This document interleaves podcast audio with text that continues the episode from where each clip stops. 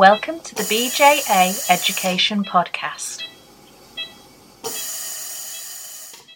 Welcome to the April 2017 edition of the BJA Education Podcast. I'm Benj Marriage. And I'm Cliff Shelton. Parkinson's disease represents a challenge for the anaesthetist. It is increasingly common amongst an ageing population, and the prospect of meeting a patient with Parkinson's disease in the elective or emergency setting is a likely one. As is widely recognised, many of the medications used by anaesthetists may have an impact on Parkinson's disease, and the period of fasting pre and post operatively can have important implications for the maintenance of the patient's usual therapy. So Cliff went to talk to Dr. David Chambers, anaesthetic registrar from the Northwestern Deanery, to discuss his paper entitled Parkinson's Disease, published in this month's April 2017 paper edition of BJA Education. So, to start off with, can you please give us a brief overview of the pathogenesis and clinical features of Parkinson's disease? Parkinson's disease is the most common neurodegenerative disorder uh, affecting 100,000 people in the UK. In the over, over 65s, uh, the prevalence is about 1%, so it's actually surprisingly common. Uh, and it gets increasingly common as patients get older. Um, the pathogenesis is loss of dopaminergic neurons from the substantia nigra, but it's not clear the mechanism by which this occurs. Age is the most common risk factor associated with dopaminergic loss. We would probably remember from medical school that Parkinson's disease is associated with disordered movement, but you mentioned in your article about its multi system effects. Can you give us an overview of uh, how it affects the patient more holistically? Yes, the triad of Parkinsonism is uh, arresting tremor, which, um, as you, as you know, is usually asymmetric, bradykinesia, and rigidity. And most patients have this triad, but there is a number of other um, features which occur either before diagnosis or after diagnosis. So, for example, um, before diagnosis, patients may experience fatigue or uh, mood changes such as depression and anxiety, uh, and very commonly sleep disturbance. Um, later on, patients develop some of the classical motor features of Parkinsonism, uh, such as a stooped posture, gait change, uh, shuffling gait, dysphagia, small handwriting and slow speech. Um, and then later on, as the disease progresses, dementia becomes increasingly common. Um, in fact, eight, uh, after 20 years of diagnosis, about 80% of patients with Parkinson's disease develop Parkinson's dementia or Lewy body dementia. And I believe there's also some autonomic effects which are probably of relevance in anaesthetic practice. Yes, so particularly um, as the disease progresses, patients become um, have postural hypotension either as a result of the disease or as a result of the drug treatment. Um, so drooling, is especially common um, as the disease progresses, and that has consequences for anaesthetists, particularly regarding airway management. You mentioned that Parkinson's disease is very common. How is it diagnosed? The diagnosis is still clinical. There's no genetic testing, uh, though first degree relatives are more likely to develop Parkinson's disease. Um, and there's uh, some UK criteria called the UK Brain Bank criteria, which are based on uh, post mortem studies of patients with Parkinson's disease. Uh, and they are essentially clinical criteria um, where, where lists of the features of Parkinson's disease um, are put together to come up with a diagnosis. And you mentioned in your article that um, Parkinson's disease is typically diagnosed once 60 to 80% of the dopaminergic neurons are, um, are lost. So presumably there's a substantial number of patients who are sort of pre-diagnosis, but still have some potential features of Parkinson's disease that might be exacerbated by the way we do our anaesthetic. Um, how likely is it that we'll we'll meet somebody like that in our day to day practice, and what should we look out for as anaesthetists? Uh, well, you're right, Cliff. So some patients will present before they develop the classic triad of Parkinson's, Parkinsonism um, with things like fatigue and depression. Um, and they, those patients may also have autonomic dysfunction at diagnosis or before diagnosis. The patients also may present with the triad of Parkinson's and just haven't sought medical attention for it before. Mm. Um, so patients could present either to elective services or in the middle of the night, potentially, with Parkinsonism. And so it's something that you need to be aware of um, and something that uh, would alter the conduct of anaesthesia. And if you met a patient who had, for example, that classical unilateral pill rolling type tremor, would you presumptively manage them as if they were likely to have Parkinson's disease in the emergency context, for instance? In the emergency context is, is a bit different. I think in the elective context, you'd want to involve Parkinson's disease specialists because this is a difficult diagnosis to make. And in fact, 10% of patients at post-mortem who are diagnosed with Parkinson's disease don't have the uh, features of substantia nigra um, dopaminergic neuron loss. Um, and so there is an element, even in, in experienced uh, centres, of um, of misdiagnosing patients with Parkinson's disease. So it's a difficult diagnosis to make. So it's worth getting Parkinson's disease specialists, either your local Parkinson's disease specialist nurse, um, which most hospitals have, or your Parkinson's disease physician involved in the patient um, early on. For the patient who comes in the middle of the night, this is a very different prospect because those, those facilities aren't necessarily available. So, um, can you give us an overview of the pharmacological management of Parkinson's disease? First thing to say is Parkinson's disease management is very complex mm. um, in terms of the drug management, and patients have very complex drug regimes. Um, and this is um, this is a consequence of um, trying to balance the symptoms of Parkinson's disease against the very substantial side effects of the medication. Mm. So, what would be a sort of starting medication regimen for a Parkinson's disease patient early on in their diagnosis?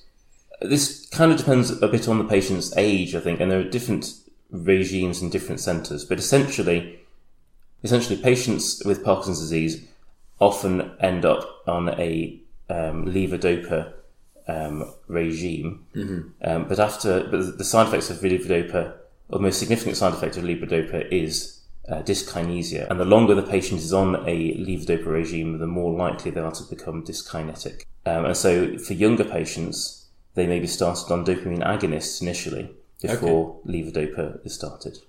And can you tell us some of the names of dopamine agonists? So there are a number of dopamine agonists around, but the most common oral medications are um, the forgettable pramipexole and ropinirole.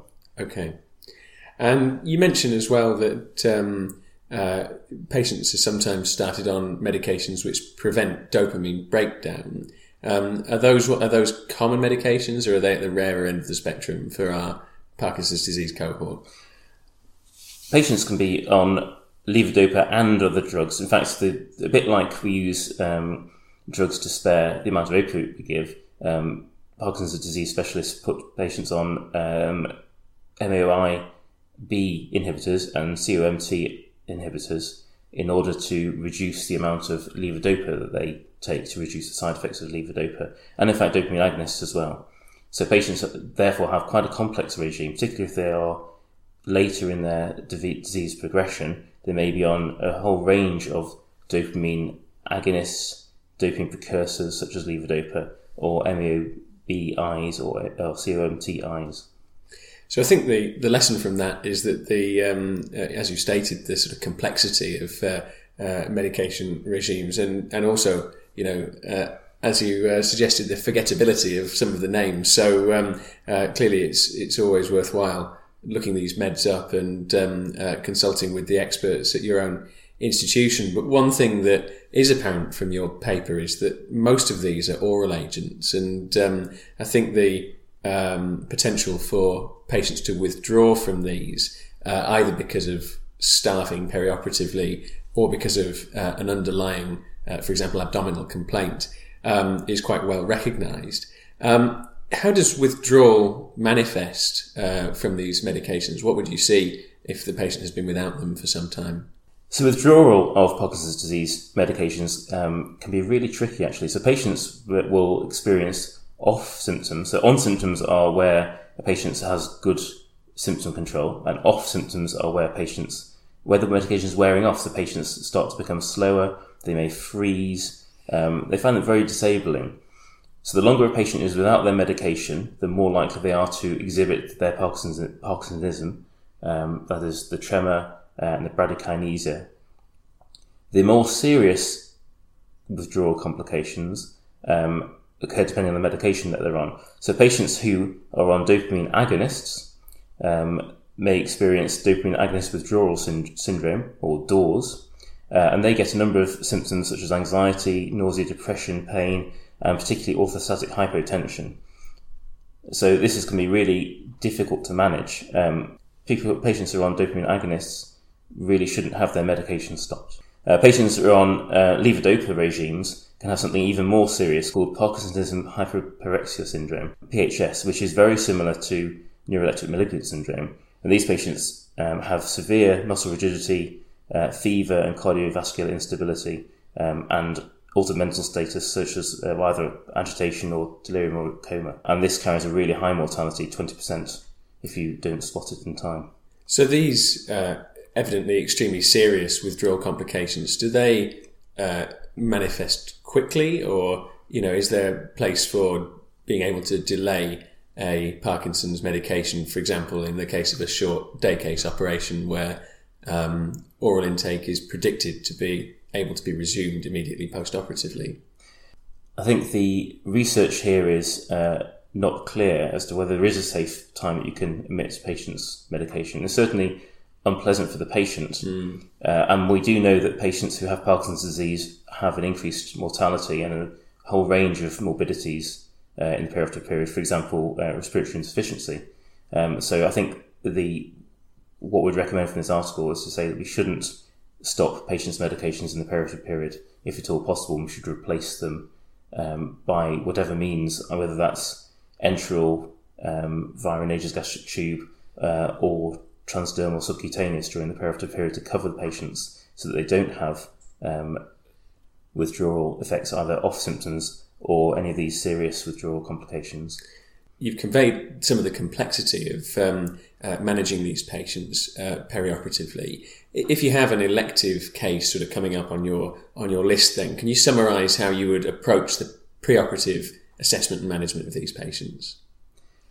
Um, so if you've got an elective patient coming to, to your hospital, then the key thing really is to involve Parkinson's disease specialists early on, um, especially if you've got urgent surgery, cancer surgery, for example.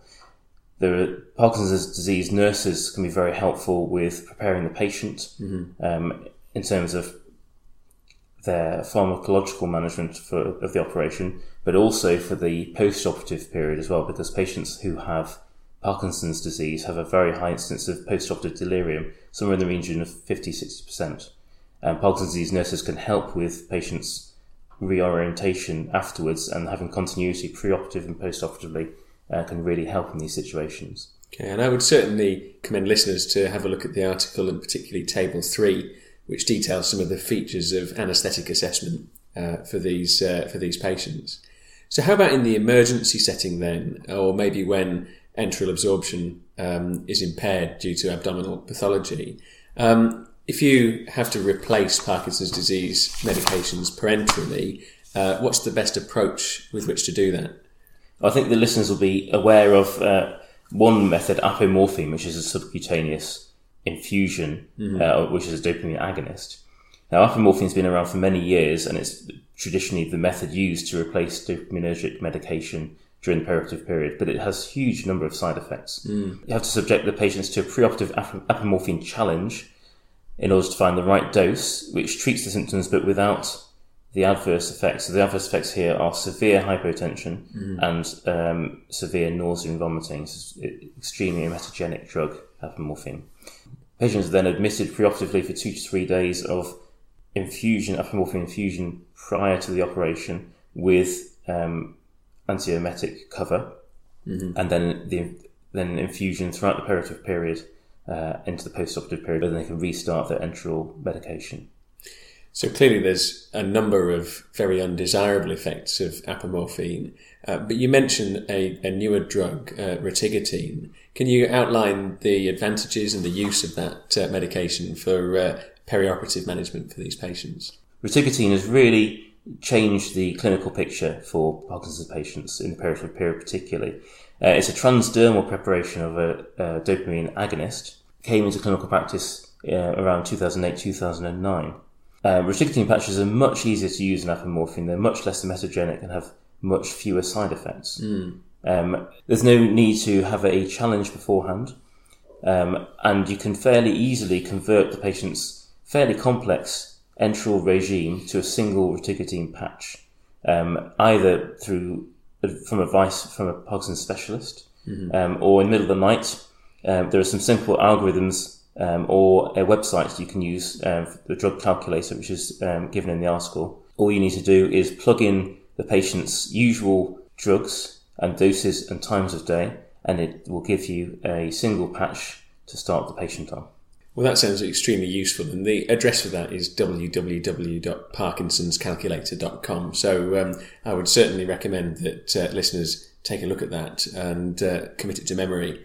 In terms of intraoperative management, what should the conduct of anaesthesia be for a Parkinson's disease patient?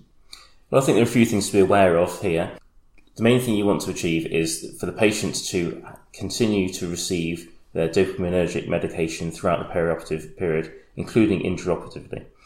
So, if the patient is an elective patient, you'd like the patient to be first on the list. Mm-hmm. That's so that the timing of operation is more predictable, so that you can give their medication right up until induction or anaesthesia. That's including in, into the nil by mouth period, so they could have their, the dopaminergic medication um, up until the moment of anaesthesia with a sip of water. That's mm-hmm. considered safe. Um, but also so that the patients will be in the recovery room um, during daylight hours and they can have input from their Parkinson's disease specialists there. What about the um, what about the drugs that we use? Anything that's considered um, safe in Parkinson's disease or anything that's contraindicated? For induction of anaesthesia, if you're considering general anaesthesia, propofol is considered a safe induction drug. Even though propofol is associated with myoclonic jerks, mm-hmm. um, it diminishes the tremor of Parkinson's disease uh, considerably. There are case reports of thiopentone and ketamine being used safely in Parkinson's disease patients, um, despite theoretical risks of um, worsening symptoms. And so the choice of induction drug is um, entirely down to the listener. Mm-hmm. Volatile agents are all safe, with the exception of um, halothane, which is obviously rarely used in any case. Mm-hmm. The main considerations are around the use of antiemetics in Parkinson's disease. So some of our commonly used antiemetics um, are dopamine antagonists, so will exacerbate the symptoms of Parkinson's disease. So I'm talking about um, phenothiazines, butyrophenones, uh, and benzamides. Um, also, haloperidol is a drug to avoid in delirium uh, because of its uh, dopamine antagonist effects. Okay. But drugs such as ondansetron and cyclizine are considered safe to use in Parkinson's disease, and also domperidone, which is a very commonly used antiemetic in Parkinson's disease patients. You also mentioned an emphasis on regional anaesthesia um, in Parkinson's disease patients. What's the proposed benefit in um, uh, in this context?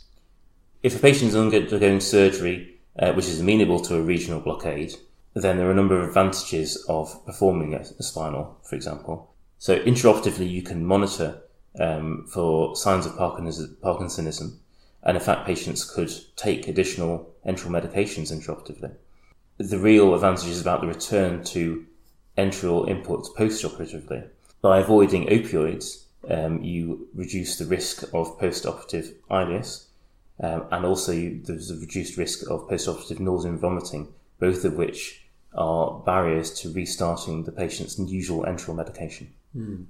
And you mentioned earlier on that um, Parkinson's disease patients may be on a monoamine oxidase inhibitor or COMT inhibitor type medication as part of their package of Parkinson's disease medication. Can you remind the listeners of the sort of vasopressor strategies they might want to uh, adopt in these cases?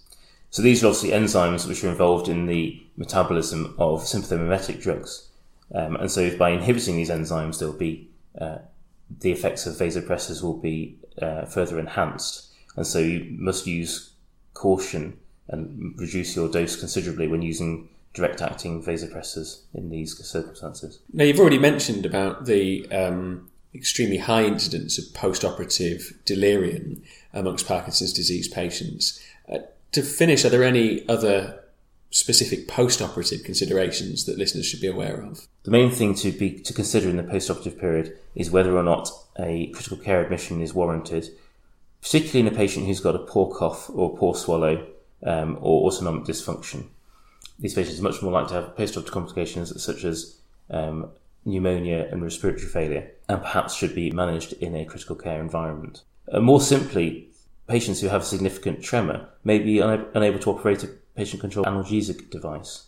And so analgesia may be, may be difficult to manage their post-op analgesia. Would you always advocate inpatient admission after any anaesthetic, no matter how small, for Parkinson's disease patients, or is there scope for day case practice in um, uh, in this setting? I think this depends on the severity of the Parkinson's disease, the complexity of the drug regime, the complexity of the surgery, whether regional anaesthesia has been possible, and should be considered uh, in consultation with a Parkinson's disease specialist. But I think the default option should be for an inpatient post-operative stay. David Chambers, thank you very much indeed for that uh, fascinating discussion. Thank you.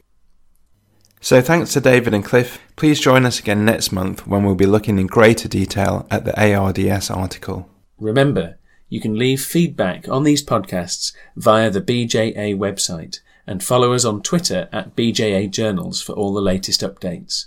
Thank you for listening.